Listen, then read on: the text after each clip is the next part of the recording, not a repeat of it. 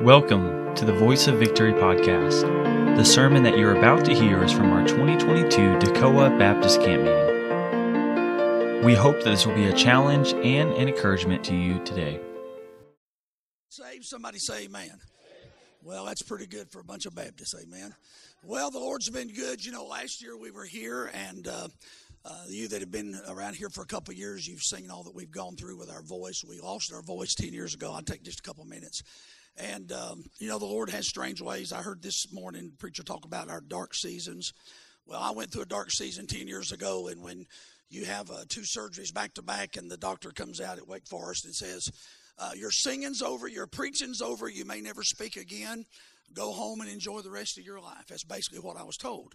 And uh, I lived in fear for almost 16 months, canceled all my meetings. I was in evangelism and absolutely stand in front of the mirror trying to make something come out. Nothing would come out, no sound whatsoever, not even a whisper. And I thought God was through with me, and God began to create another voice. Uh, you've heard some of the story. God gave me another set of vocal cords, basically created a set of false vocal cords. So for the last uh, nine years, I've been preaching uh, something similar to Kermit the Frog. I don't know how to explain it, but it's really sounded bad. And I'd go places and I'd have to tell the same story because people listen to how I sounded instead of what I was saying. So I tell the story and give God glory because they said I'd never preach again. So I kept preaching. So every time my wife calls it a perpetual miracle. God didn't heal me, but every time I stood up, it was a miracle that I was even standing up and preaching. So God's been good. About a year ago, we began to pray, and I told the Lord I was not satisfied that I couldn't sing. I wanted my voice back, and so God led us to Baltimore, to John Hopkins University Hospital, to Dr. Simon Best, a Jew. Hope he's watching. If he is, I'm praying for him. We've been witnessing to him. He's kind of uh, fascinated and flabbergasted that our God, Jehovah, the God of the Jews, uh, we believe in him so much. And I told him when I first went up there, he said, I think we need to do surgery. So it's up to you. I said, No, it's up to you. He said, I said, God sent me here. I said, sovereignly, God's brought me to you. You're responsible to get my voice back. He's going to use your talents. So whatever you say, I'm going to do what you say because I'm, i believe God. I believe in God, and God brought me to you. And so kind of put the monkey on his back. And so he's been watching us. He's fallen in love with us. He is just a great doctor, young doctor, Canadian, and just absolutely has spent time with us time and time and time and time. And so after two surgeries, uh, six weeks ago was our last surgery. We're still healing up from that. But my voice came back. My vocal cords are now working. Somebody say amen. And I don't sound as good as I want to sound, but if I can sing, I told the Lord, give me my voice back. A song's been in my heart ever since God saved me, and I want to sing for Him. So the devil cheated me out of the song this morning. I couldn't remember the verses. I don't have Alzheimer's, I got sometimers. And sometimes I remember, and sometimes I don't. So uh, I got a cheat sheet, so I'm not going to forget the verses tonight. And this is just for all of you to let you know where I'm going. Hope you're going there too. I've been traveling for Jesus so much of my life. I've been traveling on land and on sea. But I'm counting on making a trip to the sky. That'll be the last move for me. When I move to the sky, up in heaven on high, what a wonderful trip that will be. I'm all ready to go. Washed in Calvary's flow glory. That'll be the last move for me. You don't understand. I ain't done this in 10 years. I'm about to have a spell. Amen. I've been. T- mm. I've seen wonderful sights. Have I traveled afar? How little, how empty they seem. I'm so excited I can't sing. When I make my last move to that city of gold, That'll be the last move for me. Here's my favorite verse. Here I bothered with packing each time that I leave, and I carry a load in each hand. This is good. But I'll not need one thing I have used in this world when I move to that heavenly land. When I move to the sky, up in heaven on high. What a wonderful trip that will be. I'm all ready to go, washed in Calvary's flow. That'll be the last move for me. Hallelujah.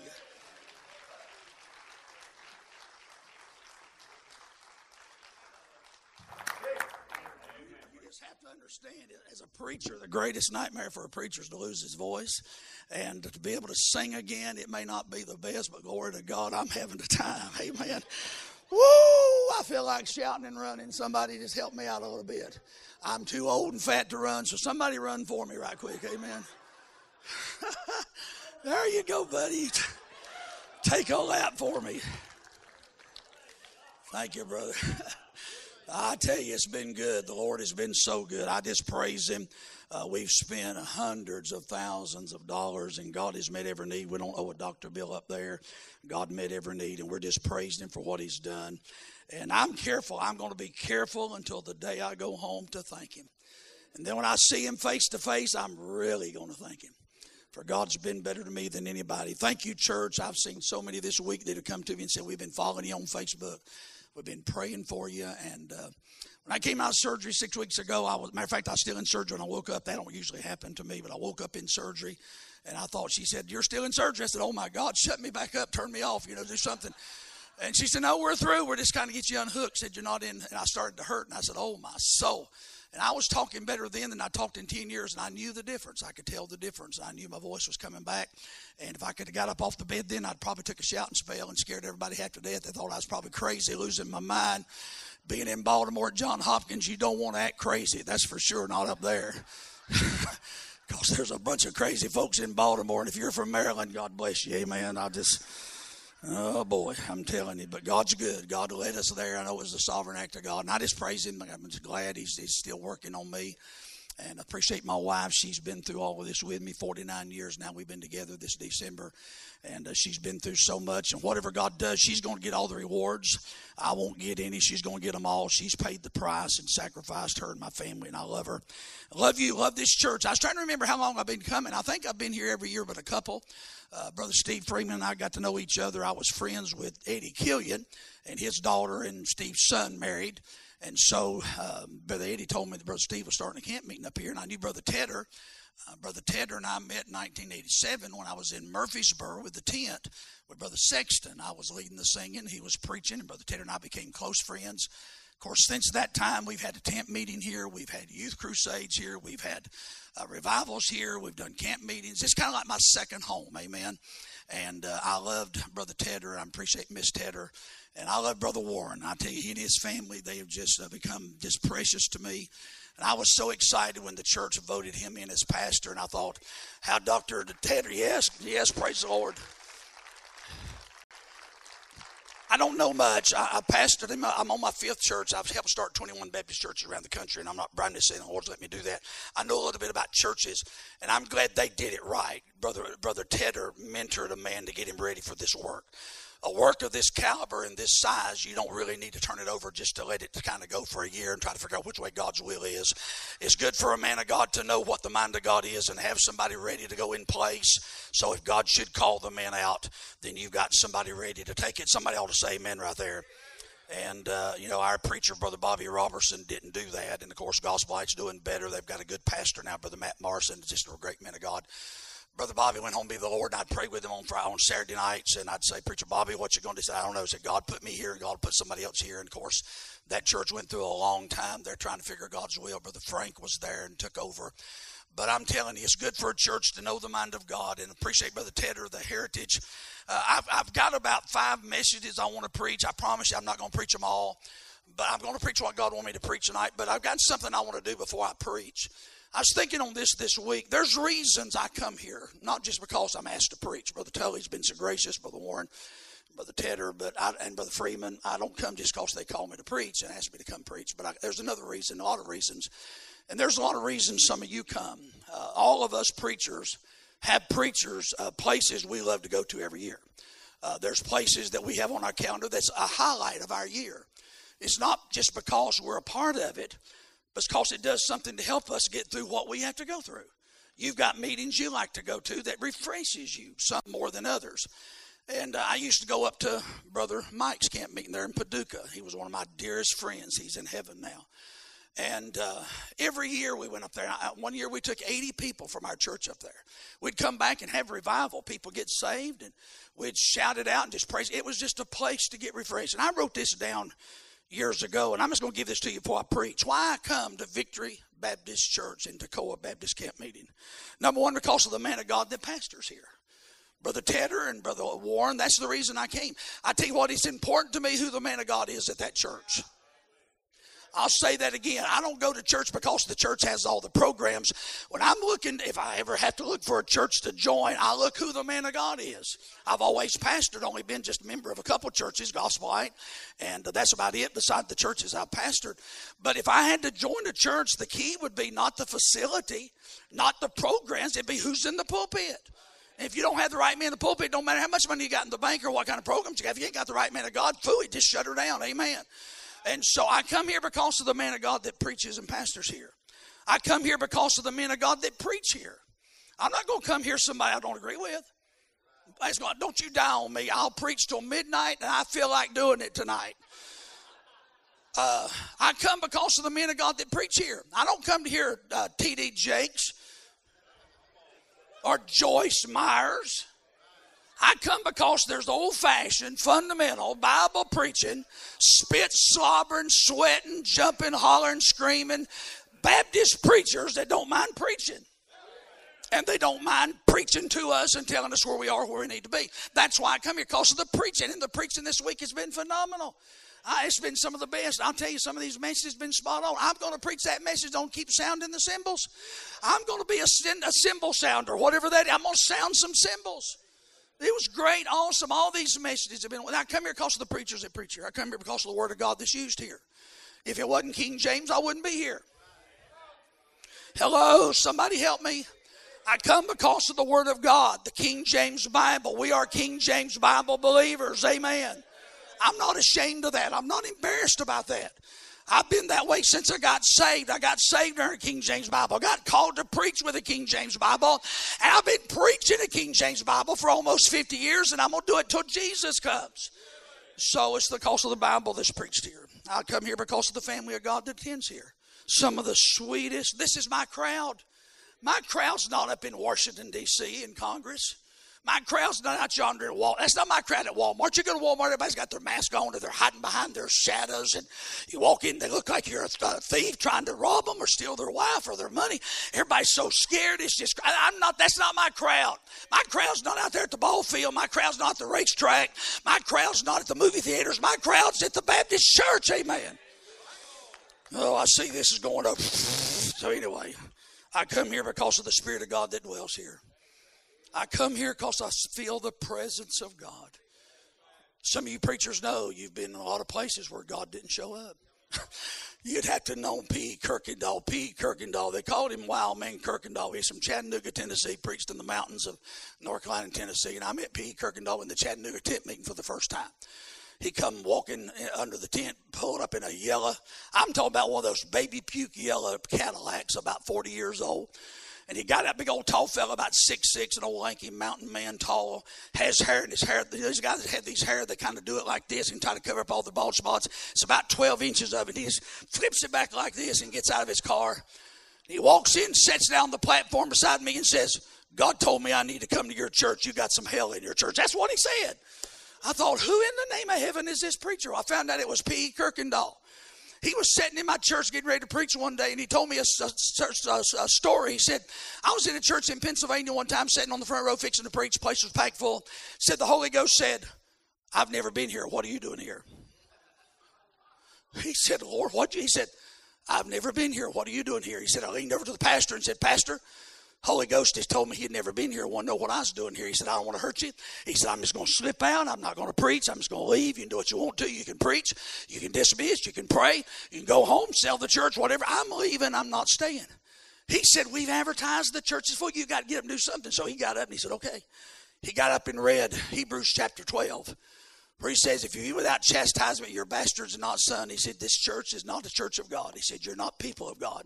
He said, The Holy Ghost has never been here. I'm not going to stay here. Goodbye, gone. I'm blessed. I'm out of here. He's gone. He left. Well, after I don't know what all happened after he left, but six months later, there was a new church they started, and he went to preach. Make a long story short, after he left, the the deacon got there in conviction, got saved. All the deacons got saved. Well, about 50 or 60 got saved. Well, they run them off. They run the whole crowd off of the church. They went up the road and started a brand new church. So Kirkendall went back there, and he said the place was packed full of people that got saved because he went there and told them God wasn't there, and he woke them up and they got saved. He said, I don't really expect you to do that and try to build a church, but he said it worked for me. Amen. So anyway. But if God's not there, I don't want to be there. I come here because of the Spirit of God this year. Number six, I come here because of the praises of God's that's promoted here. If you feel like running, nobody's going to get upset. You feel like shouting, raising a hand. You know, everybody's different. I, am strung real tight like a banjo string. I'll shout, you know, and I'll, I'll run, sing, do whatever. My wife's one of those. You know, some people cry. Some people just get that far look, look in their eye, far away look like they're looking in another world. And some folks just kind of do all kinds of crazy stuff. My wife, she doesn't get really emotional. You know how I know my wife's in the glory? If you see her chewing her chewing gum real fast, she's in the Holy Ghost, buddy. She's in the Holy Ghost. Amen. She's going to kill me when I go home tonight. I come here because the touch of God that I feel here, His presence. Number nine, I come here because of the help of God I get here. Every time I've come, I've always got help. Can somebody say amen there? I've got help. There's a place where you can get help. Number 10, I come here because of the Christian examples that are demonstrated here. People in this back working in the food, people here in the front, people all around through the church. There's love and humility and unity and holiness. First Thessalonians says, You are examples unto us. So I come here because of the Christian examples. I've made a lot of friends here. That's another reason I come because of the friendships I've made here. Some of you are as close as my own family. We communicate often through the year. You stay in touch with me and I with you. Pray for your needs. You pray for mine. Those are friendships. And friendships today are a value, they're a price. So I come because of the friendships I've made here. I come here because of the burden you have for souls. This church has a burden for souls. And lastly, I come here because God's here, you're here. We're all together, come together in unity, and it's a place where we can come and get refreshed and go back revived and renewed. That's why I come to Toccoa Baptist Camp Meeting in Victory Baptist Church. That's why you'll keep coming. You need to bring others with you because it's a place where you come. And there's not many of those places left. Camp meetings are shutting down. Churches are closing their doors. Preachers are throwing in the towel. I hear almost every week of another preacher that's gone bad or quit or another church closed its doors our town of Kingsport, Tennessee, there's probably 50 churches for sale right now in the Tri Cities area. Buildings that are no longer in use, many of them Baptist churches. Most churches have just a few. They've quit out almost all their services. They come once a week, and that's about it. I'm glad there's still some places that believe God's still on the throne. Matthew chapter 17 tonight. Thank you, Pastor. Thank you, Brother Tully. It's an honor always to stand. I kind of feel like a donkey in the Kentucky Derby after preaching after all these preachers these guys have done a great job. And thank you guys for everything you've said, every message you preached. You've encouraged my heart. Thank you, Brother Tully, for your leadership. And thank you, Brother Warren, for being my friend and for God using you in such a way, the example you've set and the leadership you've provided for this church. And I love you, and my prayers are with you every day. You know, most of us in our Christian life, and I'm guilty as a preacher too, most of us talk more about our valleys than we do about our mountaintops. Um, I've lived in the valley most of my Christian life. I was telling uh, the preacher, and I said, I know you won't believe this. And of course, I, am not complaining. It's not a pity party. But in the last 20 plus years, I've had 47 surgeries. 47 surgeries. Um, unbelievable. On my throat, my back. Everything that can be taken out, I can still operate, has been taken out and removed, I think, and things that can be replaced. Uh, it's just been a nightmare of physical issues. But the one thing I determined through it all was that I wasn't going to quit and give up by the grace of God. And so there's been times I've preached when I wasn't able, but I told the Lord I would preach if He'd help me, and He's always helped me. I may be in the bed for a week afterwards, but I've always tried to mind the Lord, and, and His calling's precious to me. When I thought I'd never preach again, I almost lost my mind. I thought, God, I'm, I'm no good if I can't preach. I'm not worth anything if I can't fulfill the calling you put in me. So we all have talked about our valleys. We sing about our valleys. The God of the mountain, He's the God of the valley. We sing about the valleys. In the valley, He restoreth my soul. And many times, sad to say, we make the mount, uh, the valleys appear to be the place where we can get most help. And I do know the the water sometimes, the creeks and the prettiest flowers grow in the valleys between the mountain. I understand that. I understand that in the valleys it's cool. There's a place of peace and refuge. But there's something about the mountains I never thought about until this week. God burdened me the first of the week about this man. Never preached it before. Matthew chapter 17, if you found your place, I want you to stand. This is not going to be an expository message. I'm not going to take verse by verse. This is going to be nothing but a topical message. But I want to deal with this and I want to be a blessing. I want to kind of close this out if God will help me. We've heard things to help us. You've been challenged. You've been convicted. But I really want to give you tonight what I need. This I'm preaching to me tonight. I'm preaching to me. And this is what I need. And God helped me today. My son, I called my son and and I told him, he said, he said, What you preaching tonight, Dad? And I never tell what I'm going to preach, but I, am so excited about this message. So I gave him the outline. He said, Boy, that's good. I said, Well, pray that it comes out as good as it feels to me because I've really enjoyed studying for this message. Matthew chapter 17, you know the story, the Mount of Transfiguration. Verse number one After six days, Jesus taketh Peter, James, and John, his brother, bringeth them up into a high mountain apart, and was transfigured before them, and his face did shine as the sun, and his raiment was white as the light. Behold, there appeared unto them Moses and Elias talking with him. Then answered Peter and said unto Jesus, Lord, it is good for us to be here. If thou wilt, let us make here three tabernacles. There's been time here at Victory. Sometimes I want to build some tabernacles to stay around here. When Brother Tedder and I first got close, I remember one day we was back here. I was here in a meeting that went a second week. I don't know if you remember. Went an extra week. First time I preached a revival here. We was back in that office, and he got to praying. My God, it got in that room. He got so tore up. You know, he always wept. This all you had to do is just talk about a dog being run over, and he'd start crying. It didn't matter. He just went weeping. And he was back there begging, Oh God, we've got to have a revival. God, my and I thought, Lord, please, you got to hear this man. And there's been times I felt God so real here that I said, Well, I just want to build some tabernacles and stay here. We even talked about it back when we were in evangelism. We talked about the potential of moving to Middle Tennessee and just coming to victory and working out a victory. Because it's a place where you can feel the presence of God. And this is what these guys felt. Lord, let us build three tabernacles one for thee, one for Moses, one for Elias. Y'all just hang around, just stay here. Let's stay up on the mountain, verse number five. While he yet spake, behold, a bright cloud overshadowed them. Behold, a voice out of the cloud. Can you imagine? Which said, This is my beloved Son, in whom I'm well pleased. Hear ye him. And when the disciples heard it, they fell on their face and were sore afraid. I can't comprehend what those men must have felt. I know Jesus told them to go back down the mountain, don't tell anybody. I understand why Jesus told them not to tell anybody, because nobody believed it. Can you imagine Peter coming down the mountain saying to the other nine disciples, You're not going to believe this. We've been up on the mountain with Jesus. They said, Well, that's nothing new. You do that all the time. No, no, no, no, no. Elijah and Moses was there. No doubt they say, Have you been nipping the bottle again? Have you lost your mind? Did you fall and hit your head? They wouldn't believe that. So Jesus said, Do yourself a favor. Don't tell anybody. Sometimes in these meetings, we leave here and try to tell somebody, they look at you like, You're crazy. They did what? They, I, I had a preacher call me today from Rock of Ages. They just finished their conference today. One of my preachers called and he said, you're not going to believe this. Said we took up $200,000 for Rock of Ages and said 80% of us was just Rock of Ages missionaries. I said, Glory to God. But who believes that in the world? $200,000 just from a bunch of poor missionaries? But God can do great and mighty things. Can you can you imagine? They saw Elijah, they saw Moses, they were with Jesus. Jesus is glorified in their presence, and top all that off, the Shekinah cloud of God covers the mountain, and God speaks from heaven. That's enough to make me want to build a tabernacle and stay. So they've experienced something great.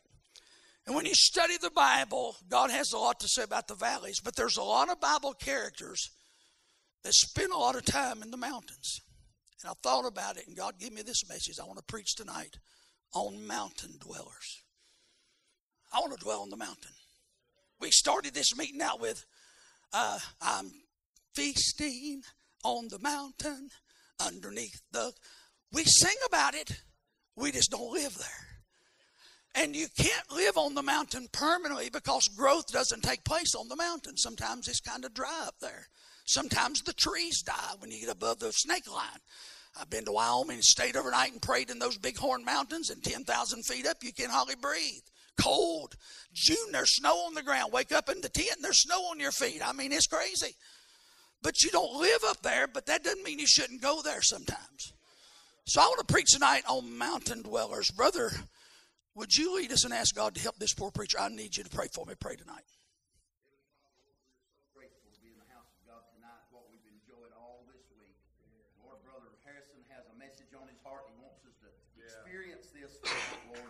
pray you'd make it real to every one of us. Yes, God. on this place. Lord, your word would not return void. You'd accomplish what you wanted to do. Lord, I pray touch your man and use him tonight. We pray in Jesus' name. Amen. Thank you, brother. Be seated.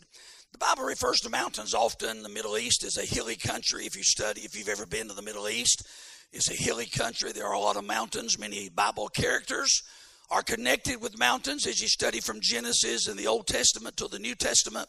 Much is mentioned about mountains. Many of these men's lives, the uh, most important events happened in the mountaintop. You think about some of the famous mountains in the Bible Mount Sinai, Mount Zion, Mount Carmel, the Mount of Olives, Mount Hermon, Mount Pisgah, Mount Nebo, Mount Moriah, most of all, the place, the high threshing place, the place where Jesus, Calvary, Mount Moriah, Abraham, where he sacrificed. All of these mountains are very important. Mountains often refer symbolically to the nearness of God that you find God in the mountain. You get near to God in the mountain. And this also refers many times to God's presence. Because, you know, one of my favorite Psalms, especially when I go into the hospital and dealing with folks, Psalms 121, I will lift up my eyes unto the hills from which cometh my help.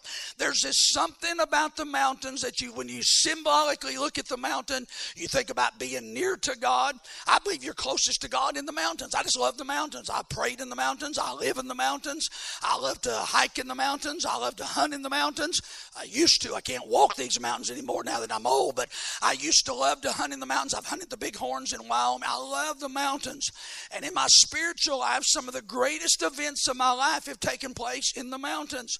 Although God has done a work in the valley, the valleys have matured me, the valleys have increased my faith. But the greatest events in my life has taken place in the mountaintop.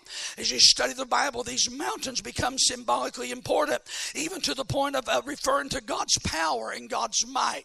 God is associated as the God of the mountain, this God of the valley. He's also the God of the mountain, and so on. So, in, in the book of Psalms, we read a lot about David's reference to the mountains and the hills of help. And in my distress, I lift up mine eyes unto the hills. And so, as you study this, the mountains takes on a different meaning. When you look in the history or begin to study the statistics and surveys of our, of our nation and our world as a whole, 60 to 80% of all the fresh water supply and resources comes from our mountains. Most folks, when you think about the water supply, you think about the seven seas and the oceans and all of the great bodies of water, but that's not where our water comes from. Our water comes from the mountain. Our fresh water supply comes from the mountain. The rain off, rain, uh, rain off as it comes, the melting of the snow, uh, the springs, the nether springs, the higher, the lower, the upper nether springs. All of these springs that have their fountainhead many times in the highest peaks of the mountains where nobody knows exactly where they begin, busting through the rocks, coming into the sunshine. This fresh water where I lived in, in uh, Tennessee, uh, there's a, we live on a road that's a dead end. It's a mile from the stop sign to the end down where there's a farm.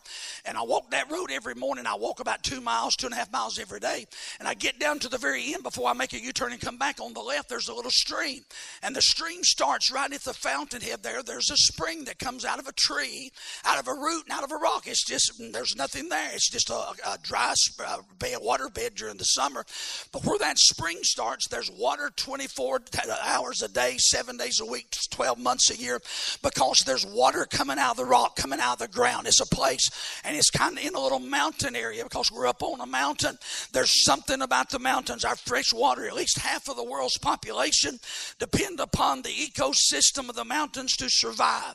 And just as important as the mountains are to mankind, spiritually, mountains become a part of our Christian life. Sure, we'll spend a lot of time in the valley. Sure, we'll spend a lot of time suffering and going through affliction. Sure, we'll have our dark seasons when it seems like God is a million miles away.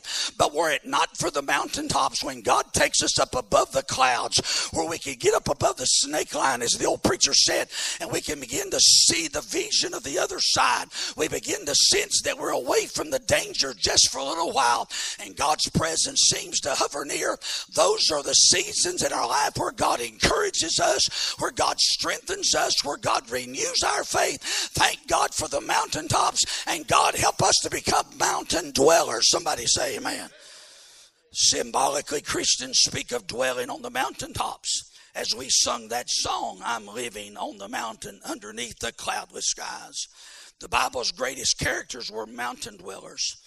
And as you look at some of these Bible characteristics of these men and women, mostly men that I'm going to, all men tonight, I'll mention.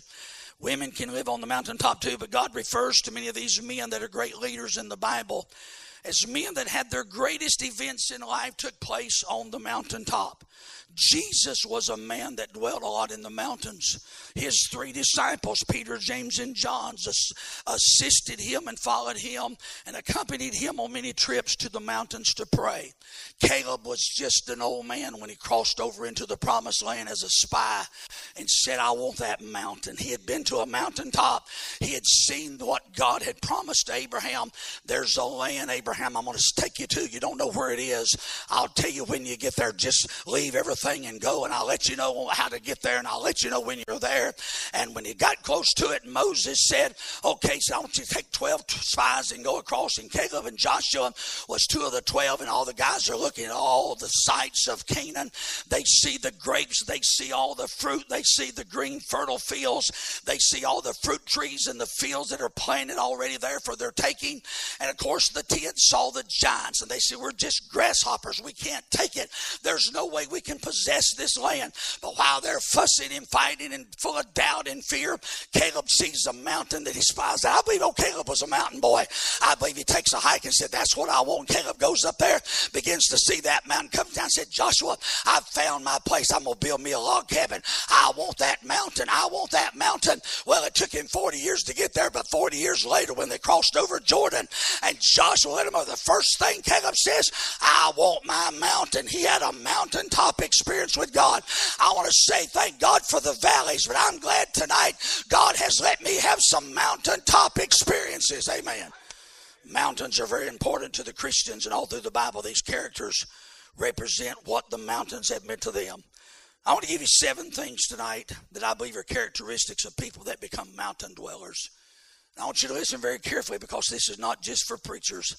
You say, what's this got to do? Every message has been kind of geared toward what we are going through and things to help us in our ministry and our homes and and every message has been spot on. But tonight i believe god wants me to encourage you that to have what we've been hearing about this week some of us have got to get out of our valleys.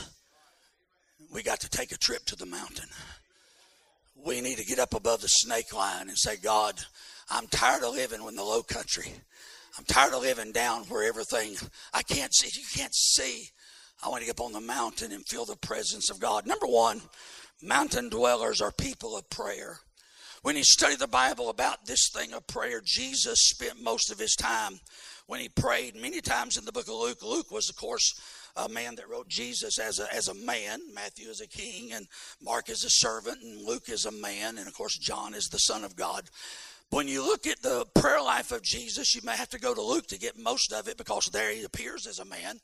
I think I'm right, Brother Tully. I may be all. I think there's 13 particular references in Luke that gives examples of Jesus praying, and most of them are just his daily prayers when he's just his routine every day of just spending time with his Father.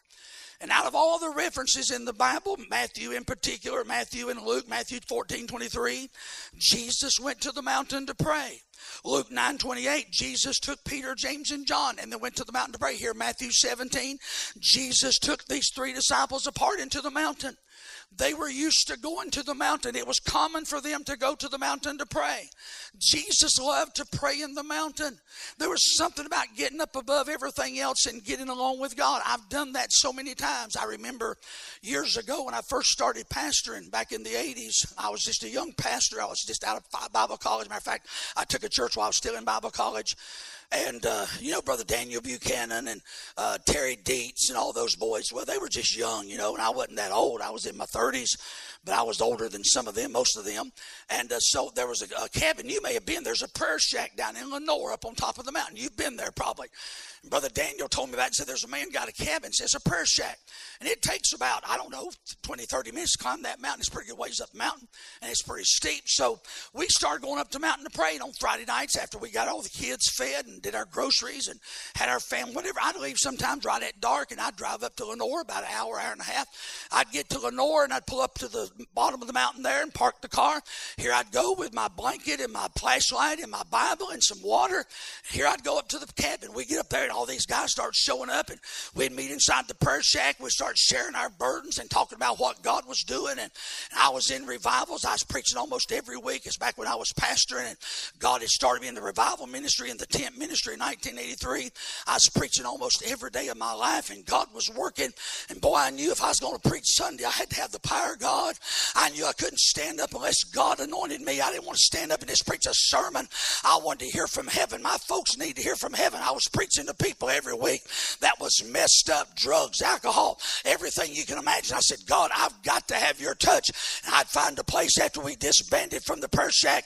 I'd find me a place down in the Laurel Thicket on the side of the mountain, get my Bible, and boy, I'd start begging God. I'd say, God, sometimes I didn't know how to pray. I'd just lay on my face before God and say, God, I don't even know what I need, but I want something supernatural. I don't want to stand in the natural. I don't want to stand in my flesh. I want you to touch me with something from heaven that'll change me so you can change others. And I'd feel the presence of God come across that mountain like the power of God in the tabernacle, in the temple, the Shekinah glory of God. I'd come down that mountaintop just floating like I was on the clouds, floating down the mountain Sunday morning. I'd mount the pulpit with that extra gear like a double clutch. I'd feel the Holy Ghost hit me with a double clutch. I say, My God, I've never felt such, and God would preach me and God would anoint me, not because I was supernatural in my studies or so smart and intelligent in my outline. It's not because of my abilities and my talent, but I'd been with God in the mountain, and God had manifested His presence, and God had made Himself real. Thank God for the mountaintop experiences. But if you ever spend time with God in the mountain, it will change your prayer life. Somebody say amen. My prayer life changed on that mountain. I learned how to pray on the mountain. I learned that God was near in the mountain. There in the mountain, everything seemed to be unimportant, but just hearing from God. Oh, I never heard an audible voice out of heaven. I never saw angels perched on the limbs. I never saw visions of 300 foot statues or the Virgin Mary speaking to me in Latin. I never heard or saw that. But God has been so real in those mountains. I could feel one night, I remember I went up there and I was burdened down, uh, brother preacher. I didn't know what to pray. I'm honest. I was in I was in Romans 8 mode. I was in with groanings that cannot be uttered. I did not know, brother, I didn't know, Brother Shepherd, how to pray. And I just said, God, I don't even know what to pray. I laid on my face until the morning sun was about to break. And God, absolutely, the Holy Ghost, about six o'clock as the sun was coming up, I'd been there all night on my face, not saying a word. The Holy Ghost says, I love you. Thank you for spending time with me tonight. You can go home now. Go home and get some rest. I'm going to do what you need. Thank you for. I felt like God had just snuggled up to me. It was sweeter than my wife putting her arms around me and kissing me like it was sweeter than my grandkids saying Papa. It was like God just snuggled up and said, Thank you for putting everything else aside and coming to this old mountain just to spend time with me. I felt the presence of God in that mountain. I'm telling you, if you're going to have a life that's supernatural and a life that's above normal and a life that gets you out of this world with all the pressures and gets you through the, the discouraging times and the dark times, you've got to be a person of prayer. And the greatest place to change your prayer life is to live in the mountain. You've got to become a mountain dweller. I remember the first time I stayed in the Bighorn Mountains. We preached a camp meeting out there in Buffalo, Wyoming, and then that Friday night, Saturday morning, well, Friday night after service, we went up the mountain in the dark, and the guy already had the tent up, and we got to the tent about 8,000, 9,000 feet up. And I went to bed. I had my, my, my sleeping bag. I didn't sleep in the tent because all the guys in the tent were snoring. I couldn't. I mean, it was it was awful. It was worse than steel chainsaws. I'm telling you what. I mean, them mountains, I thought there's grizzly bears everywhere. I believe that scared the bears, the elk, everybody out. So me and one of my buddies just stayed out around the fire, and I kept the fire going. I just stayed and stayed near the fire, and you'd hear those guys. That tent was doing this with the snoring. And that morning, it come a frost. I mean, this is June the 30th, and it was like it was after Father's Day, and it was about 30 degrees. It was cold, snow on the ground, about six inches of snow. So we climbed up to about the 10,000 foot mark, got up on those rocks and uh, but uh, Shepherd, I could see almost 100 miles in every direction out there. Clear. That old, that, that summer cold had brought all those clouds away. It was just clear, wasn't a cloud in the sky. We climbed up on those rocks, and me and Daniel and some of us started praying. And boy, I started getting in touch with God. I felt God get so I said, God, you're here. I began to look across his great creation and saw the God in his handiworks, the God that hewed out those mountains, the God that made those valleys, the God with his finger just kind of drew a river to go down through the bottom, the God that put the little pine trees, and the God that feeds the squirrels and the deer and the elk and the bear, and the God that feeds all of his creation, the God that one day as a son of a drunk reached down and saved my unworthy soul. That God decided to fellowship with me that day and God changed my prayer life in the mountains. I'm glad that the mountaintop dwellers can be people of prayer because it's there where you find the nearness of God. Jesus is our greatest example, and Jesus went to the mountain to pray. Everybody say amen. Elijah prayed on Mount Carmel in the greatest prayer of his life when he called prayer down, fire down from heaven, defeated the prophets of Baal on top of Mount Carmel. That took place on a mountain. Moses was on the mountain when he interceded for his people Israel. They were down in the bottom committing idolatry, dancing around a gold statue that Aaron said, We just threw some gold in. Here come out this calf. It just happened to come out. We started dancing naked. Isn't that spiritual? That's about like a lot of independent Baptist churches now. They may not be dancing naked, but they're getting pretty close at it. Amen. Just worshiping anything is going to the beat here Moses on the. Matter of fact, God says this so so so straightly. He said, had Moses not intervened for my people Israel, I'd have wiped them off the face of the map. Now that's in the vernacular. You got to read that in Hebrew. He said, I would have wiped them off the face of the map.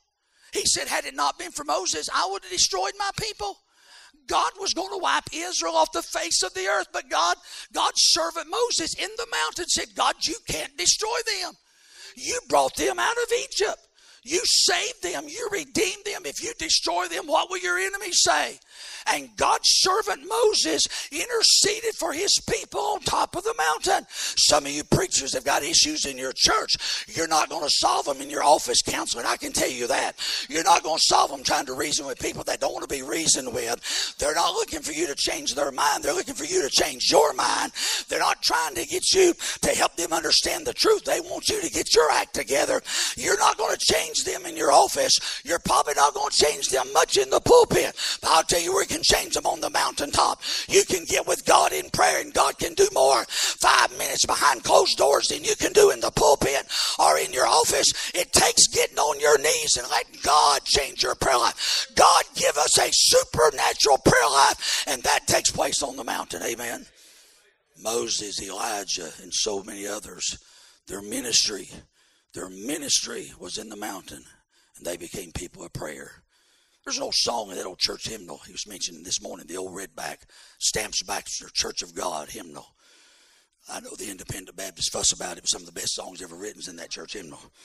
We use it in our church. I love it. We use that in the soul stirring songs. But that one song says, There's some days I'd like to be all alone with Christ my Lord. I can tell him all my troubles all alone. There's some days I'd like to be all alone with Christ my Lord. I can tell him all my troubles all alone. Most of us call our preacher friends and tell them our troubles. And there's nothing wrong with that. You need somebody to talk to.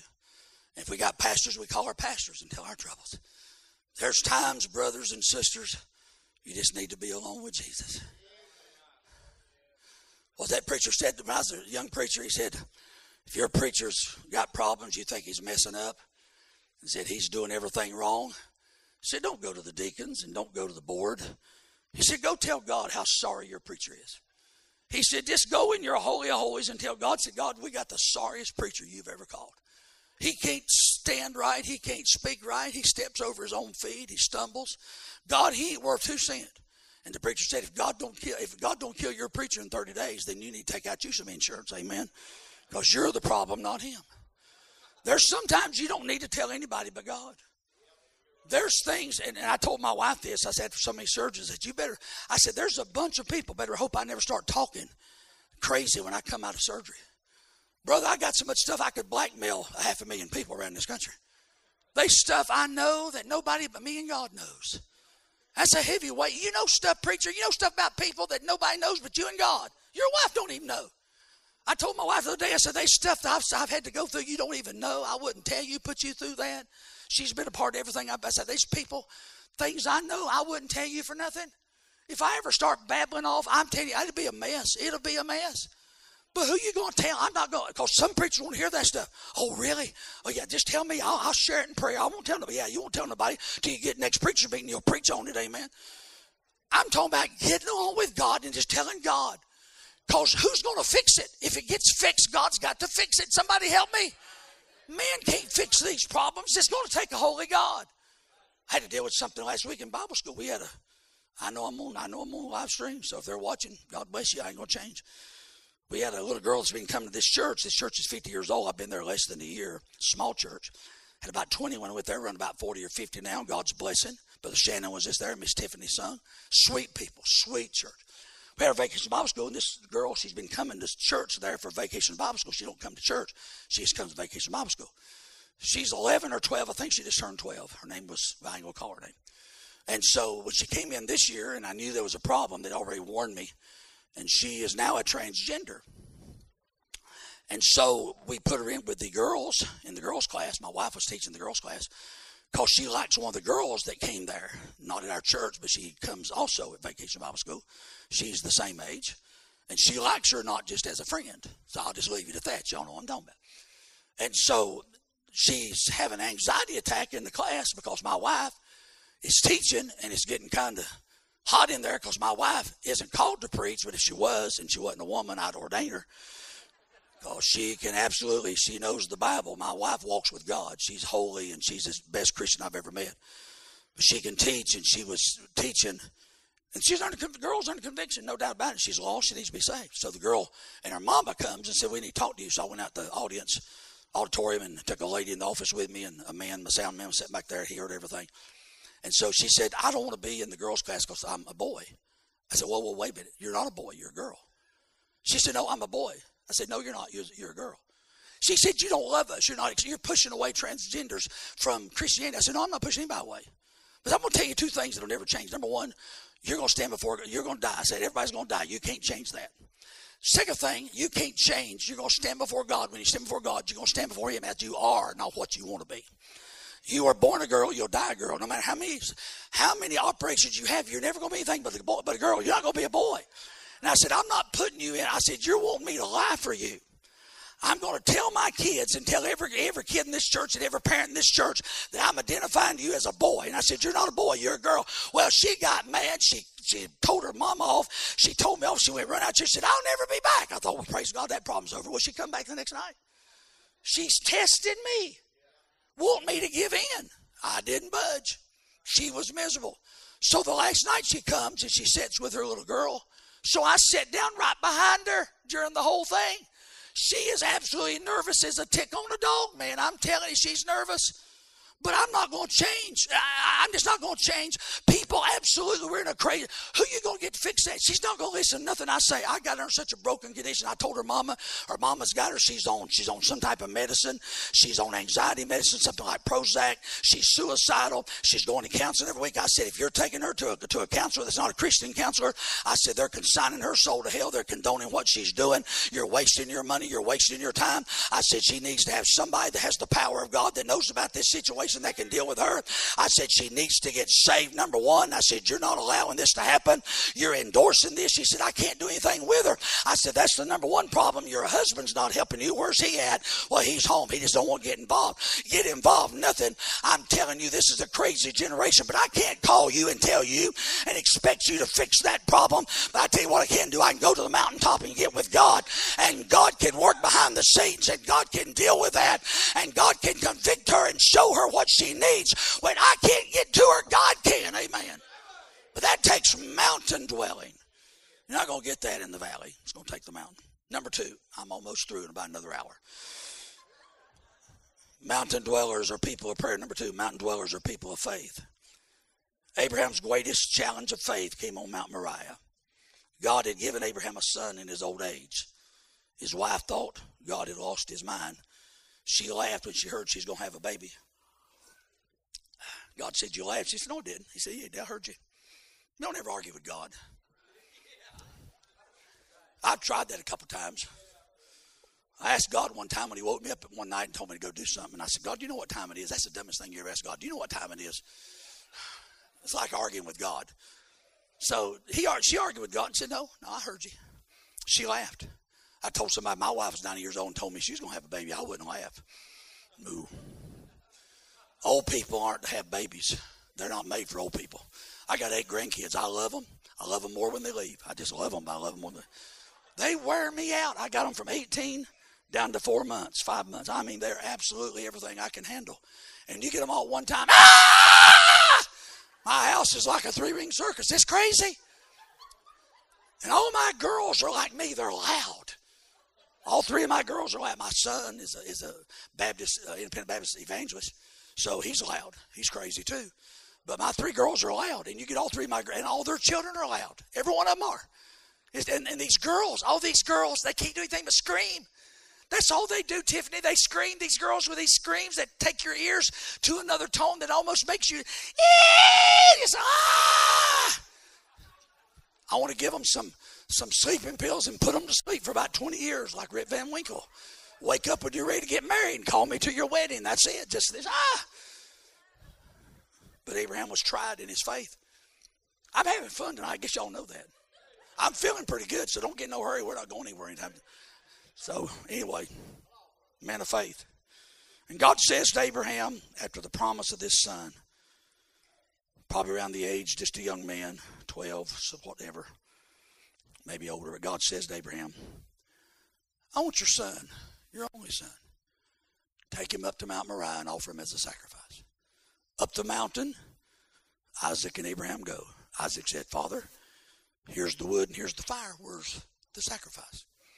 Abraham could have said, Son, you know, God just ought to do something. He really ought to do something in this situation. That wouldn't have satisfied Isaac. There's a lot of people live in the faith of God ought to do something. You know, our nation's in a mess. God just ought to do something. That's not faith.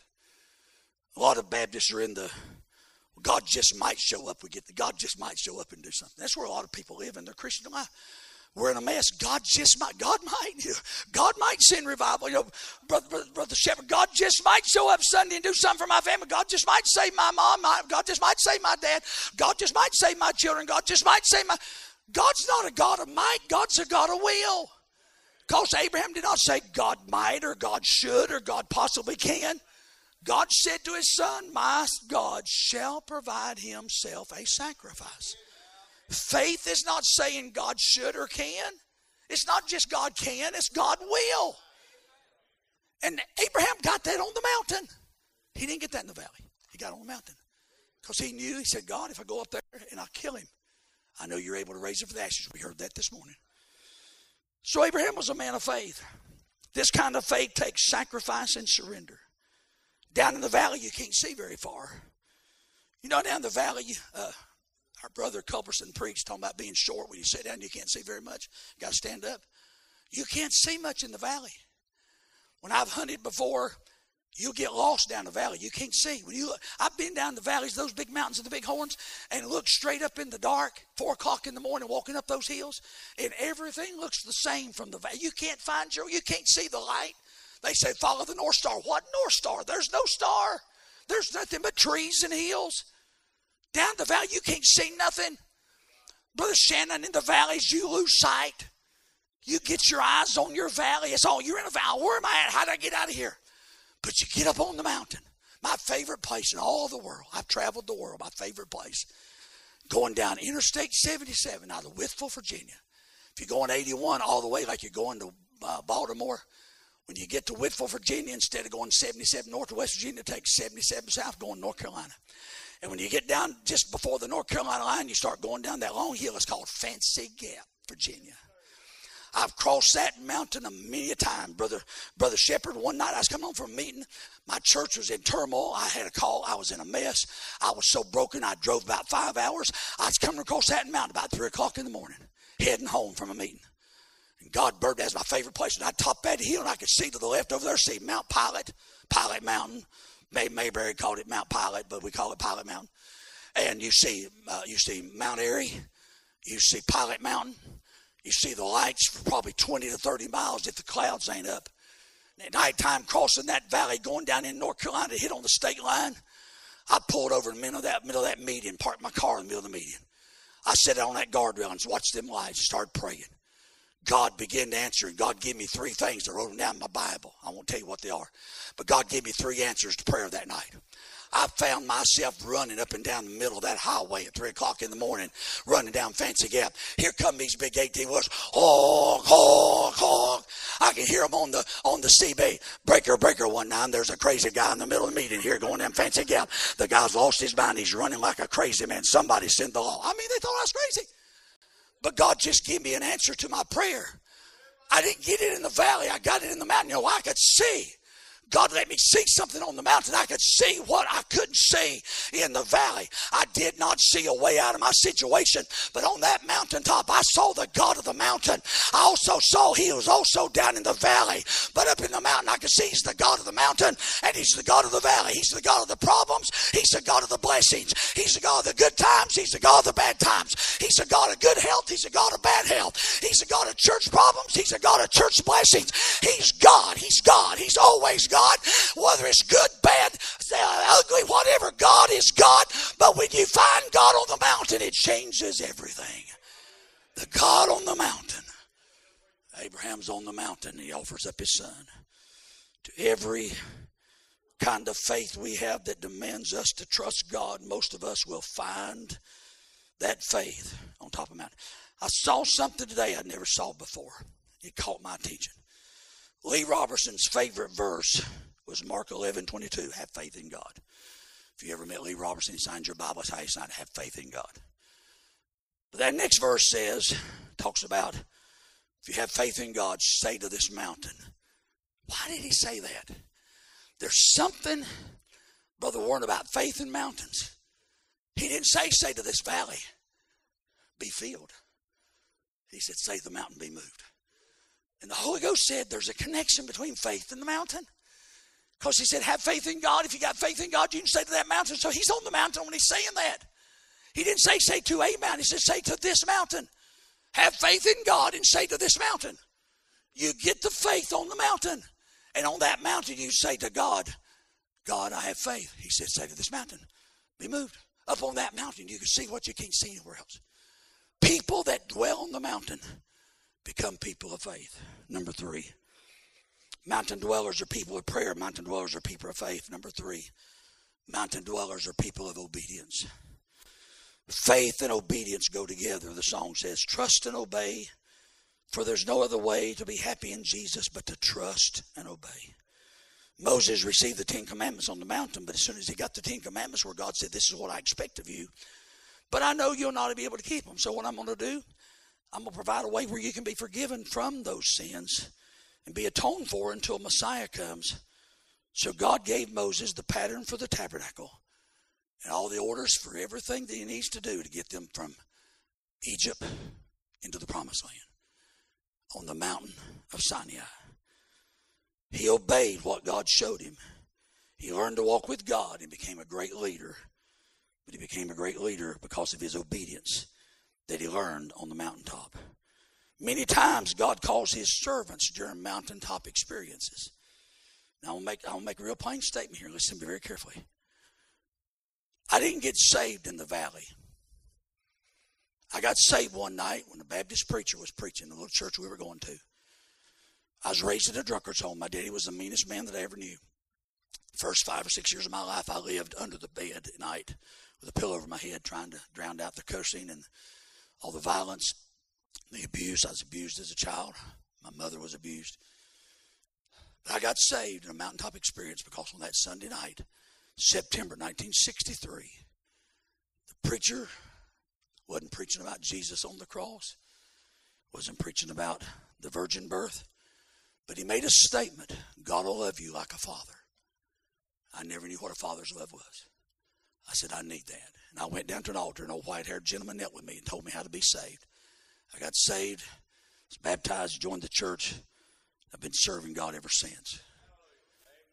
But that was a mountaintop experience. When God called me to preach, I was sitting in Hammond, Indiana, the second annual youth conference, 1976. My wife and I was there for the, we were youth directors in our home church. I was there in the second annual. David Dave Hyles was the youth pastor. Jack Hyles was the pastor. Alvin Dark, Clyde Box, John R. Rice. John R. Rice was preaching on the home. Had nothing to do with preaching. Preaching on the home. And he made a statement. It's better to obey than sacrifice. I heard that verse five times in three weeks from five different men. I never heard the verse before. Raised it, First Samuel. To obey is better than sacrifice. Five times God run that verse by me. And it didn't take place in the valley. Was in 3,000 young people. People shouting, winning souls. Everybody excited. Youth groups excited. Most people I'd ever seen in one place, the biggest church I've ever been to, the first time I'd ever been to a youth conference, I didn't know Jack Hyles. My pastor said, We're going to send Joe to Hammond, Indiana. I said, Where's that? said, You're going to go to Jack Hyles. I said, Who's he? He said, John Rice is going to be preaching with the Sword of the Lord. I said, What's that? I didn't know. I didn't know that. And we went up there and God changed my life.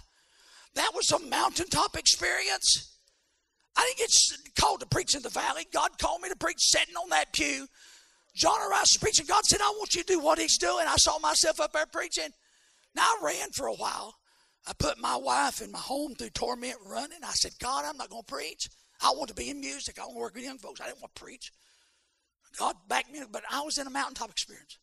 When God put the burden for me for revival and began to change my life for revival, I was in Camp Zion, Myrtle, Mississippi. Dr. Percy Ray, when he preached the great message on heart cry for revival, I was there.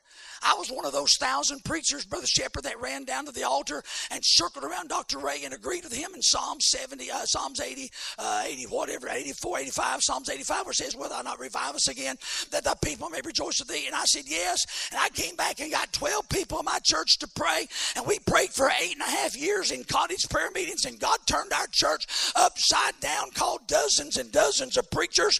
I'm telling you, those things happened in mountaintop experiences. I've been in tent meetings where God changed my life. I've been in meetings where God saved my children. I've been in meetings where God supernaturally moved in such powerful preaching, and the moving of God was so real, He did things in my life. The valleys have brought me to a place where I understand that God's faithful, but in the mountaintops, God has done supernatural things in my life to believe that my God is not just a God who is old and gray and out of business, but my God is a ever present help that can help and do the same thing now that He did 6,000 years ago. The same God that flung the world into existence is the same God that can fix this corrupt world we live in right now. If God could raise a dead man, God can surely save your loved one. If God can heal the leper, God can surely save your loved one. And if God can cause the sun to stand still, God can surely send revival to this nation. And I believe I serve a God who hasn't changed. But it takes faith. And you cannot see that kind of faith in the valley. I know you're going to argue with me. Well, my strongest faith has been down my valleys, and I've had to learn to trust. Listen, I know what God is doing. God is getting us. I know tribulation work with patience. I know all of that.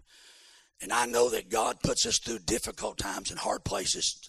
Spurgeon says, he says, gold has to be tried, wheat has to be threshed, diamonds have to be cut, so are the saints. I understand that.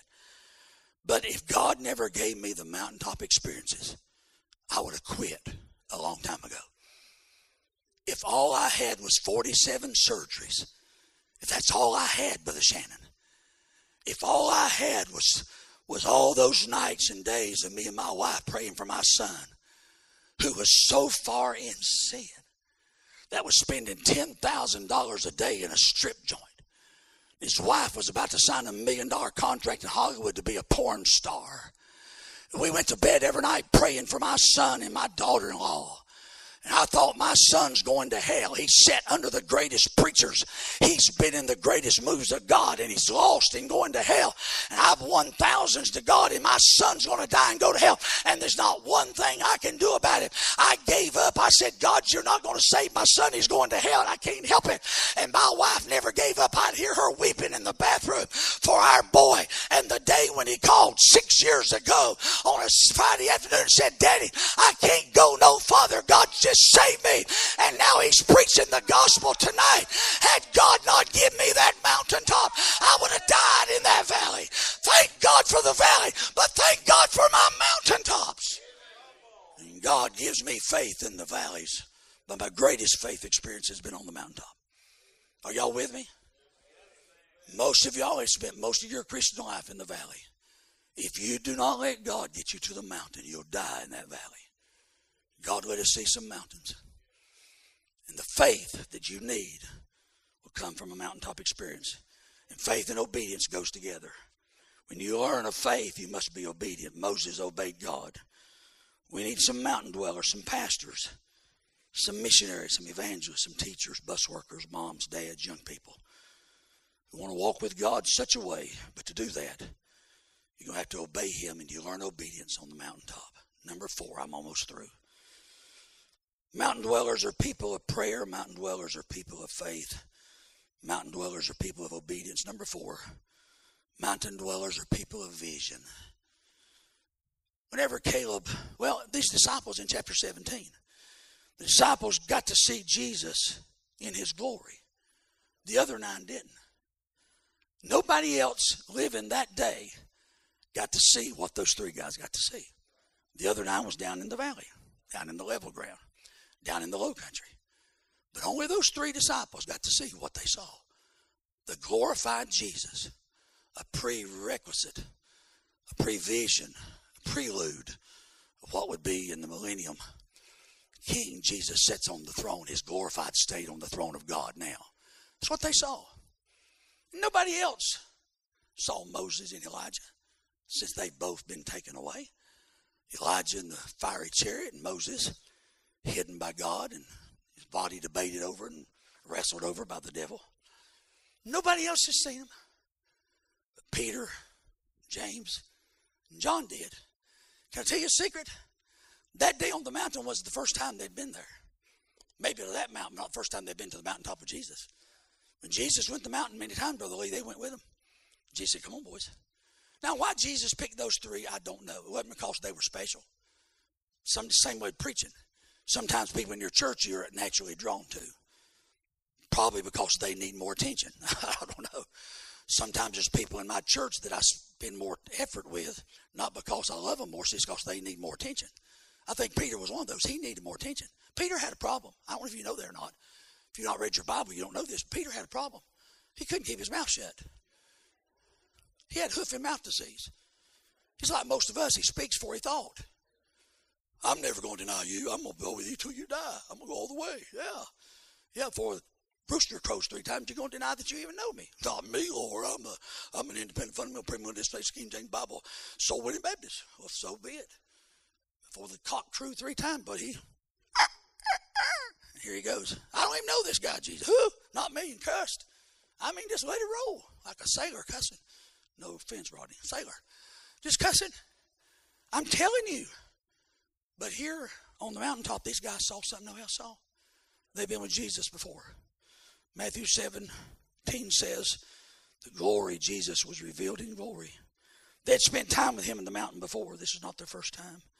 And God rewarded their effort, their faithfulness by letting them see a preview of the vision of Jesus in his glorified state.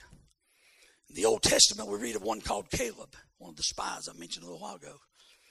God gave Caleb a vision that nobody else in that crowd of 12 had. Joshua believed that the, the land was theirs, but the other 10 didn't believe they could fight the spies, the, the, the giants. They couldn't believe that giants could be whipped. Caleb came back with such strong faith, but more than faith, he had a vision. I think Caleb would not, I think people got aggravated with Caleb. I think in 40 years of wilderness wandering, I think people probably said, I wish Caleb would just go out there by himself and just leave me alone. I'm tired of hearing about his vision. All I hear about this stinking mountain. What mountain? I ain't got no mountain.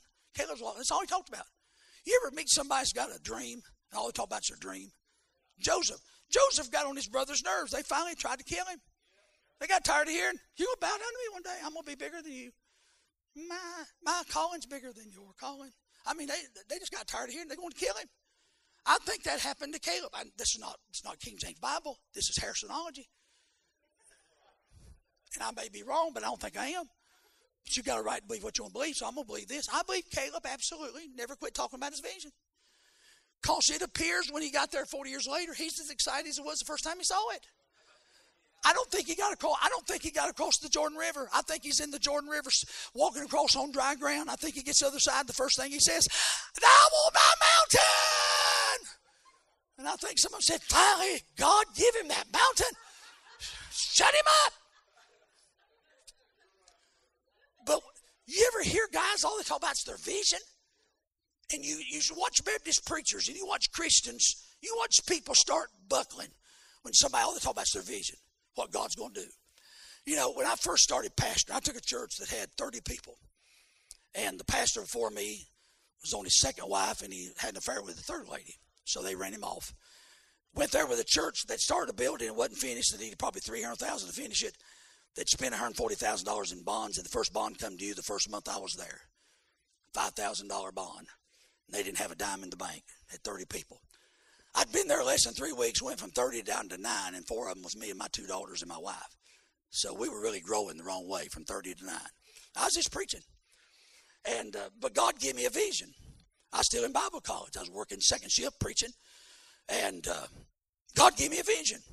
I saw what God's going to do. And as long as I still had 20 or 30 and things are going bad, I'd see a preacher in the hospital, you know, after things started getting good and we started seeing people saved, started running our first bus and uh, Mike Johnson got saved. He was a drug addict, and, and Lee Weaver got in, and we started running old Ford bus. We had parked down there in the woods and cranked it up and started driving the bus and started bringing kids in. Went from about 20, 30 down to about 50, 60, 70. We built an arbor, and we had J. Harold Smith come in. We had 27 saved that week and baptized 27 after he left, and church starts growing. So I'm in the hospital on Monday, and I see a preacher, and he said, How's the church going? Man, we had four saved yesterday. I baptized three. Man, I had five join the church. Oh, really? used to. If I say, man, it's tough, man, I'm tell you what, I don't know if I'm going to make it. Well, just hang in there, brother. It'll be all right. Praise God. You're going to do all right. They'd encourage me. As soon as I started hearing things going good, you, you see the blood drop out of their face like, yeah, yeah, yeah, yeah, yeah. They got tired of hearing my vision. I say, man, we're fixing to build a brand new building, man. We're overflowing, ain't got no work. Put anybody had 500 Sunday, man. We had a big day, and they just they said, I don't. Want, that's like you. They don't say it, but you can see it in their face. I don't want to hear about that stinking mountain. Just shut up. And I think it's what happened to Caleb. I think they got tired of hearing about his vision. But you show me somebody that gets to the mountaintop with God, and God shows them the vision. They'll never shut up about it. People that are mountain dwellers are people of vision. You can't see in the valley what God wants you to see. Joshua 14, 12, that was the first words out of Caleb's mouth. Give me that mountain at 80 years old. And you think you're too old to serve God? He was 80, just getting started. I want my mountain. He's climbing that mountain at 80. I can barely climb my stairs at 66.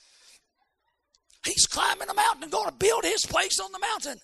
I want that mountain. I'm hearing, I want that mountain. They say, oh, shut up, get the mountain. Get up in the mountain leave us alone. But people get tired of your vision. The vision comes on the mountain. The greatest visions, greatest plans are made on the mountaintop. You can see what nobody else can see. If you ever have an encounter with God on the mountain, a mountaintop experience, you'll never be the same. You'll believe God for the impossible, but you got to be a mountain dweller. Number five. Mountain dwellers are people of prayer, people of faith, people of obedience, people of vision. Number five, mountain dwellers are people of courage. 1 Kings 17, 18 tells the story of an Elijah that we've read often about.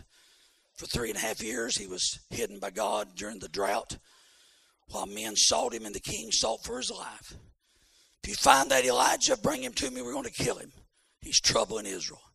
When he come out of hiding, saw the first one. They said, You're the one that troubled Israel.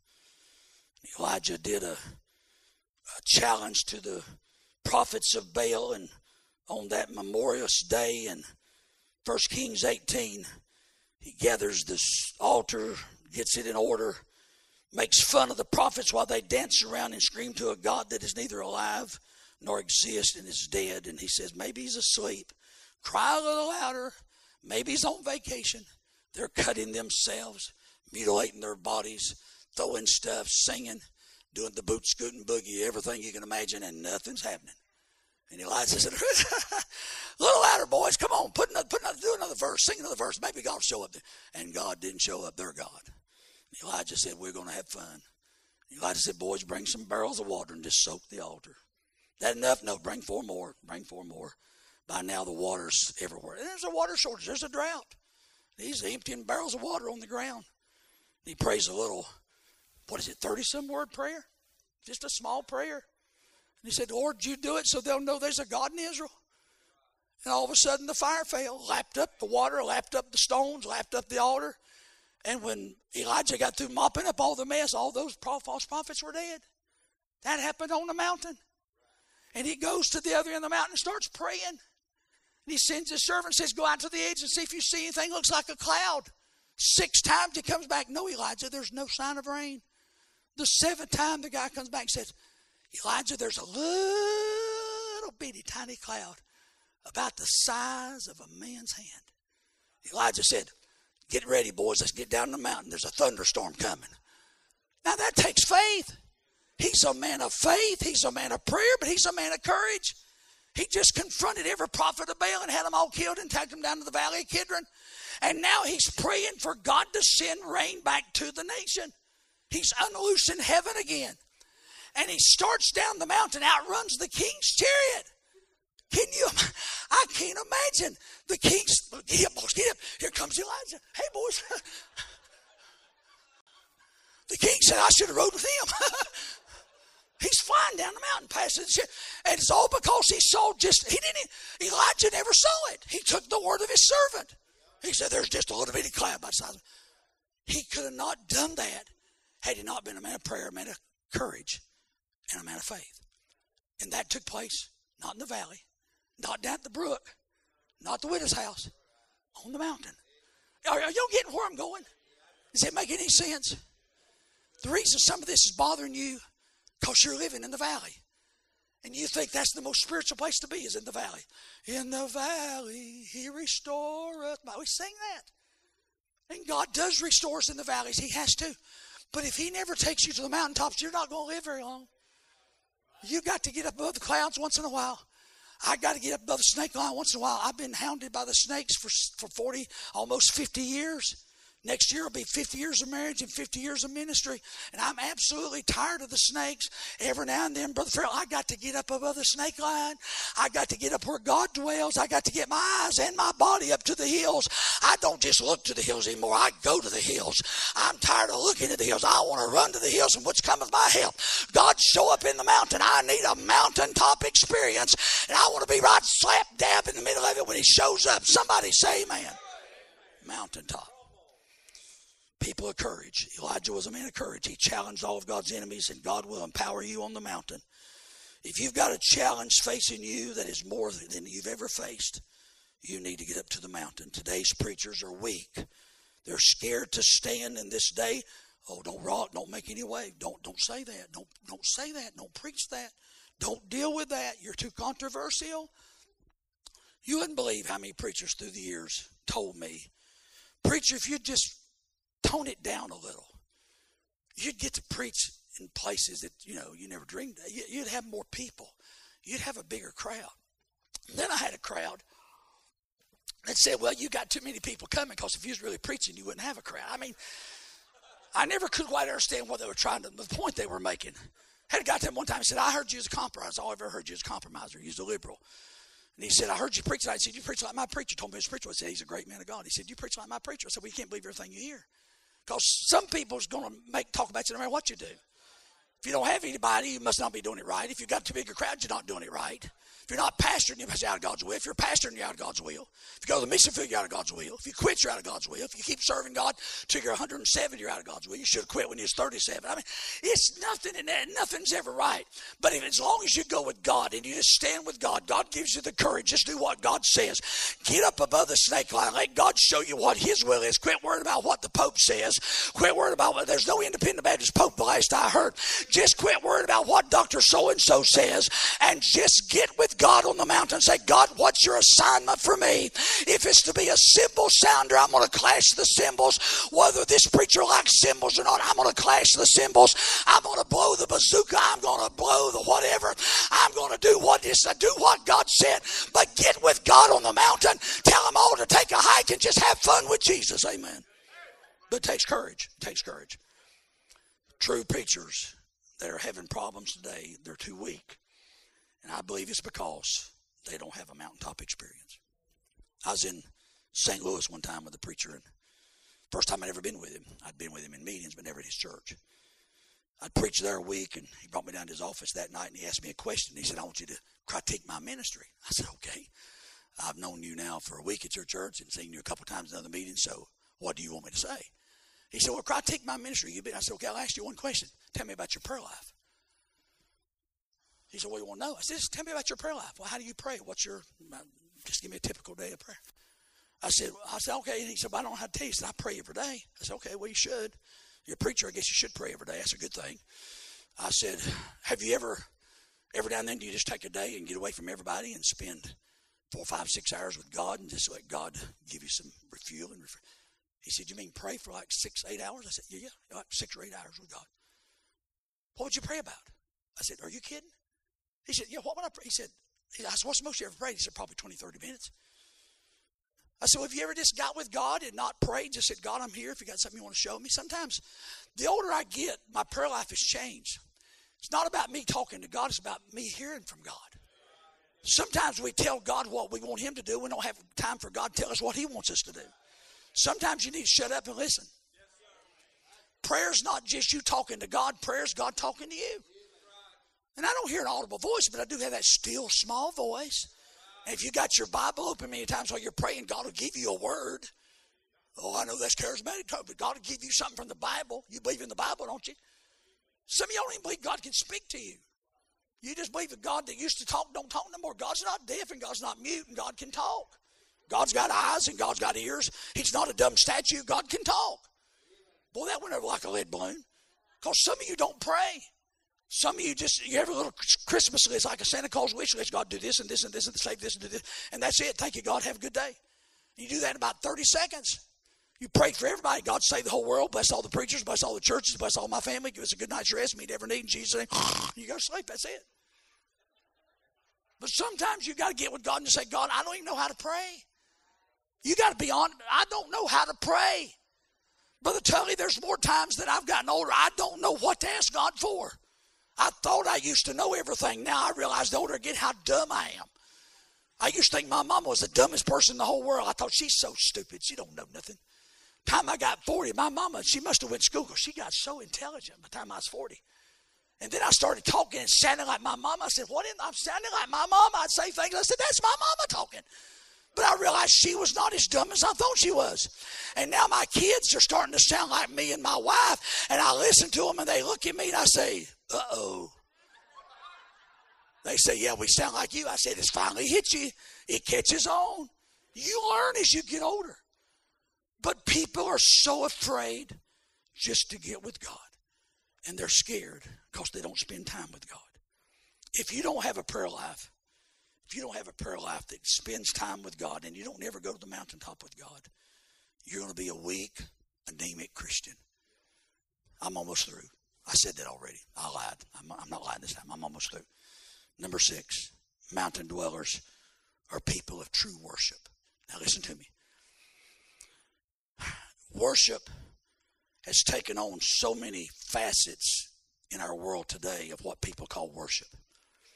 For most of today's church, worship is a, a lot of music with loud music and loud singing, a praise band, dancing around, six or eight, excuse me, fat men, fat women, bald men on the stage, singing with a microphone, looking like Hollywood, with a live orchestra, singing songs that nobody knows the words to.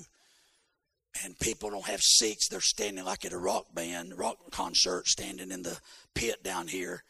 And you see these old people, 90 years old, back there trying to keep up with the 17 year olds. I mean, they're really cool, you know And these guys that are 70, 80 years old trying to look like they're 16 year old teeny bopper and they're, but, and, and they said, oh, we had a real worship service today. I felt so, I was so alive. I was so free. Worship is not about feeling alive and feeling free. Worship is when you enter into the Holy of Holies. You have an encounter with a holy God. Jesus said, There's been a time when you've worshiped in this mountain, you don't know what you've worshiped. But he said, There's coming a time when you don't worship in this mountain, neither at Jerusalem you worship. Because they that worship the Father must worship him, not with a praise band and be free and alive, but worship him in spirit and in truth. Now, we boast of having truth. But can I just be honest? Most of our Baptist churches are dead as a hammer. There's no spirit. Get mad. I don't care. I'm leaving tonight. Leaving in the morning.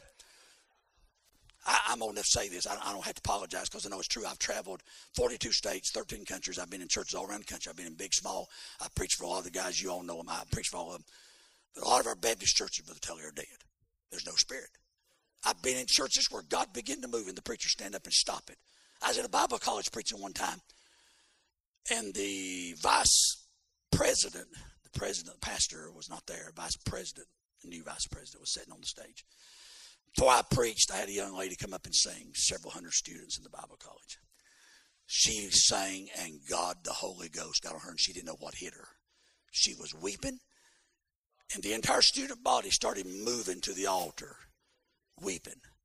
He got up and came over where I was sitting and said, I don't know what to do. What do I do? I said, I tell you what we do. Go over and sit down. Let's just see what God does. He didn't know what to do. If I hadn't stopped him, he'd have, he'd have ruined it. I stood up and said, just obey God. And the entire student body flooded the altar. They wept. We had kids got saved. Kids surrendered to the mission field. And for the first class, we went through the chapel hour, went through the next class, which was supposed to be lunch period, and went into the class. After two and a half hours, we were in that chapel service, and God did a work, and nobody preached, and nobody did anything, but God did a work. And most preachers have truth, but they're afraid of the Spirit. Then you got the other extreme over here. You got a bunch of folks that boast of having the Spirit Spirit. But the truth is gone flying out the door. They're Calvinist, charismatic, compromisers, contemporary, call what you want to. I want to be right where I'm supposed to be. I want the truth of God in the King James Bible, preached by a man of God, living like God wants you to live. And then I want to preach the truth with the power of God surreal, that you feel like the fog is settled in and somebody has to get a eye dog to get you out of there. Amen. And I'm going to tell you, our churches have become so dead. He said, the, the truth killeth, the law killeth, but the, the Spirit giveth life. If all you got's truth and law, you've got nothing that's going to give you life. But you got to have spirit. Somebody help me. It's not going to hurt you once in a while to say amen. It's not going to hurt you once in a while to let out a holy hallelujah. It's not going to hurt you once in a while to open up your mouth and sing. It's not going to hurt you once in a while to shout. It's not going to hurt you once in a while to cry. It's not going to hurt you once in a while to get an emotional, have an emotional experience with God. You're in church. You're saved. Jesus is coming. The Holy Ghost is real. The Word of God is true. Our families are in church. Thank God there's enough to shout about. It's good to feel the presence of God and have some shouts in your heart spirit and truth. But those that never get to the mountain don't understand what true worship is. Jesus, before he descended back to the Father, the disciples were told to go meet him in the mountain, Matthew 28, 16, 17. The Disciples go to the mountain to see Jesus, and when they saw him, they worshiped him. I know you're going to go on add that next, and some doubted. Well, in a service like this, you can have part of you are worshiping. While some are sitting over there and saying, well, I don't know what they're so excited about. I don't feel a thing. That's because there's some worshiping and you're doubting. There's been times I've been in church and everybody else was happy but me. And I thought they were all wrong. But I realized that something in my heart was hindering me from having true worship. I get excited when other people get excited. It rubs off on me. It does. We had a lady in our home church Her name was Granny Porch. She's a little bit old lady, probably about five foot tall, probably weighed 90 pounds soaking wet. Had her hair all put up in a little bun here. And uh, she sat on the second row about where you're sitting. And she never said a lot. But when God would show up, she'd stand up, Whoa! Glory, glory! Whoa! Glory, glory, glory! Whoa! Glory, glory! That's all she'd do. She'd just shout. Was down Camp Zion one time, she got shouting. And she went 45 minutes like that. And Dr. Ray, get on her, Jesus, get on her. Whoa! Glory! That's all she said. Glory, glory. But if you've been in her home, you see she walked holy with God. She lived in the mountaintop experience with the God. She knew what true worship was. I can tell you this I don't have to be at church to worship, it's a good place to worship.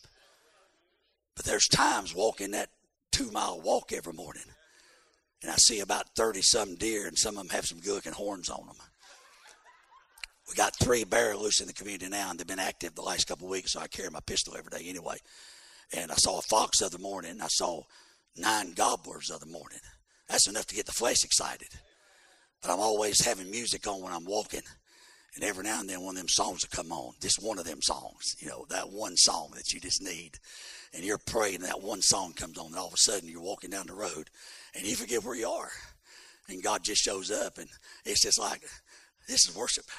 I ain't even got a choir or preacher but me. We're just having time. God shows up and just worship. Because when you live in the mountaintop, you learn how true worship really is. True worship is not about who's there. True worship is about Him. Just me and Jesus. You can have a worship service. Mountaintop experience people have true worship. Psalms 121 says, I lift up my eyes to the hills which my help. My help comes from the Lord. These three disciples on the Mount of Transfiguration were so excited about the true worship they were experiencing the glorified Savior, they wanted to build those three tabernacles. People who dwell on the mountaintop learn what true worship is. Then the last one, I'm through. Mountain dwellers are people who experience the supernatural. Now, listen to me. One thing that I've seen in 40 some years of the Independent Baptist that scares me is we have slowly but surely drawn away from the supernatural. I'm going to sit down here because I want to say this with all humility, and I'm getting tired too. There's so many preachers in our circles, and, and, and I'm almost afraid to say this. I don't want to be critical. God help me. But I think the Lord wants me to say it. I'm 66. I'm not the oldest here, but I've been preaching almost 50 years. Brother Farrell, you've seen this. Preachers you know that you started with used to believe God for supernatural things. It wasn't any problem for them to believe for five radio stations. You years ago, I mean now, I mean this even shocks you what God's done. But you see a God that's doing the supernatural. And you're not really surprised by it. I mean, you thought if I get one, you'd be satisfied. But God says, I'm bigger than one. I'm God the Father, God the Son, God the Holy Ghost. He give you three more. That's that's God. And God, what what I tell you a while ago, you got you're, you're having to bring in tractor. What I tell you, you need to start praying for instead of tractor road, you start praying for box cars. You can't get all the paper you want on a tractor trailer. Start praying for God to send you a train load, box car load of paper. You brought in six trailer loads. Why not pray for a whole train load? Is God big enough to do that? If God can pay 256,000, God can pay 2.5 million. It's not a problem for God. But we have become preachers and Christians that no longer live in the supernatural. We cannot believe God to do any more than what we've seen. But God is able to do exceedingly. Wait a minute, wait a minute. Exceedingly abundantly. Wait a minute. Exceedingly abundantly above. Wait a minute. Exceedingly abundantly above all that you can even think. Wait a minute. Or all that you can think or ask. Think of the biggest thing you can think about, and God can do bigger than that. God's going to let you print 7 million Bibles with these two new presses. But why can't God let you print 70 million Bibles? Well, you can't think that big. 7 million blows my mind. But 70 million is no problem for God. God can give you another whole printing building somewhere if He wants to. You believe that? He's a supernatural God. You believe God can answer prayer? God can answer any prayer? Well, if God can save you, why can't God provide a million dollars worth of paper? You know, it's the strangest thing. We believe God can save us out of hell. We can't believe God can pay our power bill. You might as well say amen because you know I'm telling the truth. You'll get some bill in the mail that'll knock you cockeyed crazy. I just don't know how I'm going to do this. God, what are you doing to me? I don't know how I'm going to get. If God can save you out of hell and you have no problem shouting about it, but get a $300 doctor bill, well, my world's just falling apart. What am I going to do? My God, He owns a cattle on a thousand hills. He owns the hills. He owns everything in it. And if God can save you, God can meet any. God can build five stations. God can add five more. God can let you reach the whole nation. God can let you preach to the whole world. God's bigger than anything you can even think about or ask. Somebody help me. Whatever your vision here is, brother preacher, it ain't big enough. Because as big as you're thinking, and I know you, I know you, you got a vision for this church. You've got what God put in Tedder's heart and has been birthed in there for 58 years, and He birthed it in you, but it's bigger than you can even think. If you told this church what's in your heart, you'd scare them half to death. There's no, no reflection on you. But we've become such a people of the, of the natural, we can't believe God for the supernatural. How many kids you got in school? Okay, God may have 500 in the next five years. Where are you going to put them? That's the first thing you. Where are you going to put them? How are you going to pay for them? Well, poor God.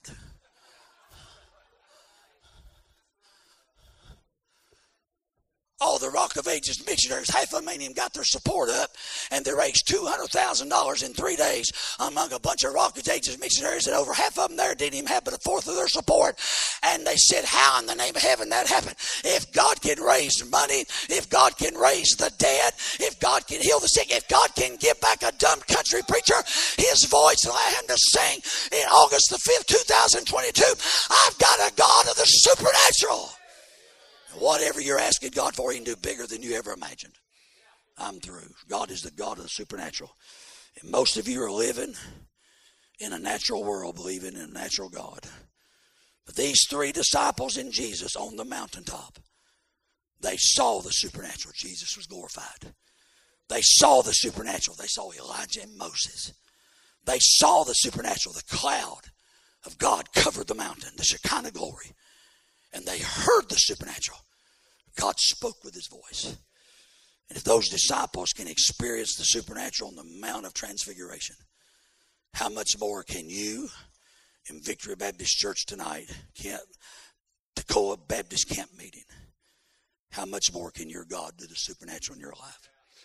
Most of us Christians have spent more time in the valleys than we have on the mountain. We even try to convince ourselves that the valleys are better for us. And the God of the mountain is still the God of the valley. But even though we talk about the valleys and spend more time in the valleys, we never experience all God has for us His closeness, His presence, His power, and the supernatural unless we learn to dwell on the mountaintop. Do you want to be a person of prayer? You want to be a person of faith? You want to be a person of obedience? You want to be a person with vision? You want to be a person of courage, a person of true worship, and a person who experiences supernatural. Then you got to get out of the valley. Some of y'all need to go to the mountain.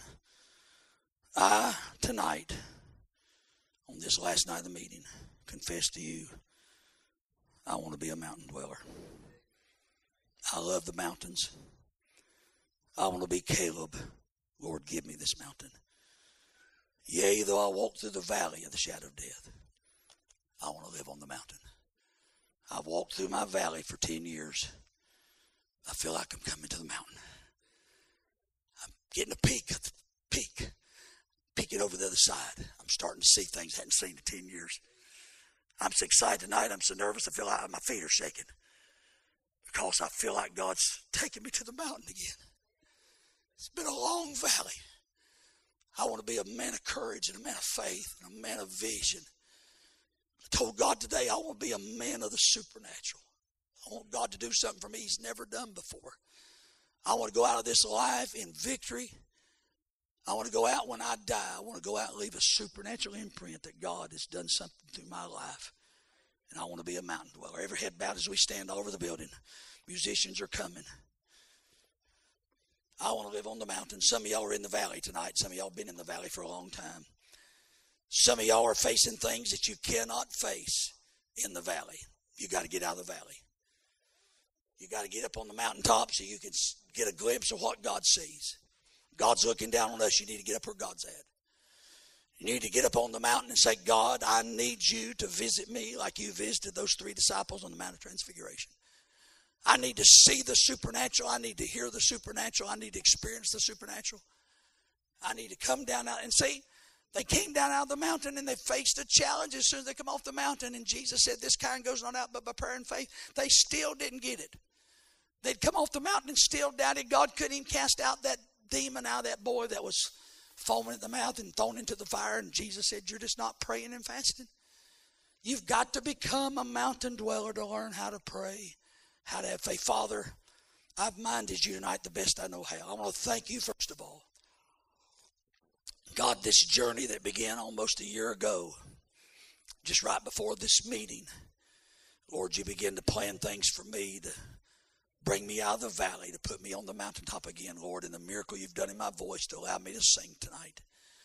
And God, the liberty you've given me to preach in this place tonight. I feel like a young man tonight, Lord, being able to preach again with that anointing. And God, I know that's you, and I asked you to do that tonight, and you did. God, I want to be a mountain dweller. I want to be a Caleb at 80 that claims his mountain. I want to be a man of vision, a man of courage, a man of faith, a man of obedience, a man of prayer, a man of a man of the supernatural and learns how to worship you in spirit and truth. Now, God, there's people here tonight that are in the valley. They need a mountaintop experience. Help them to leave this place and go back to their respective homes and places of service and be grateful that God here at Victory they were able for a little while to spend some time on the mountain. Have your will and way. We'll praise you in Jesus' name. Preacher, you.